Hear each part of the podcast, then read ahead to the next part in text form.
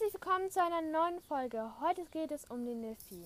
Wer behauptet, Delfine können nicht Gas geben, der hat vermutlich noch nie welche in Action gesehen. Denn die Meeressäuger erreichen eine Geschwindigkeit von bis zu 55 Kilometer pro Stunde. Und das unter Wasser. Delfine haben zwar keine Flügel, ähneln der Fledermaus, aber trotzdem in diesem Punkt, der Echoortung. Hierbei benutzen sie ein spezielles Organ, die Melone. Ähnlich wie Fledermäuse senden sie Ultraschallsignale aus, die von Nahrung oder Gegenständen im Wasser reflektiert werden. So erstellen sie ein räumliches Bild ihrer Umgebung. Delfine leben in großen Flüssen wie dem Amazonas in Brasilien oder dem Yangtze-Kian in China. Ich hoffe, ich habe das richtig ausgesprochen, ansonsten sorry. Ähm, und sie leben in allen Ozeanen. Doch einige Arten der Delfine sind auch vom Aussterben bedroht. Erholsamer Schlaf von, von wegen. wegen. Delfine schlafen immer nur mit einer Gehirnhälfte.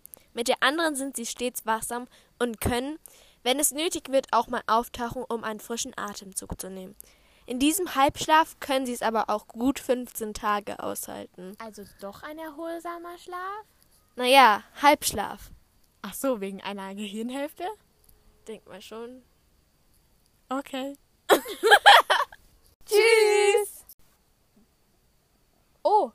seid ja immer noch da.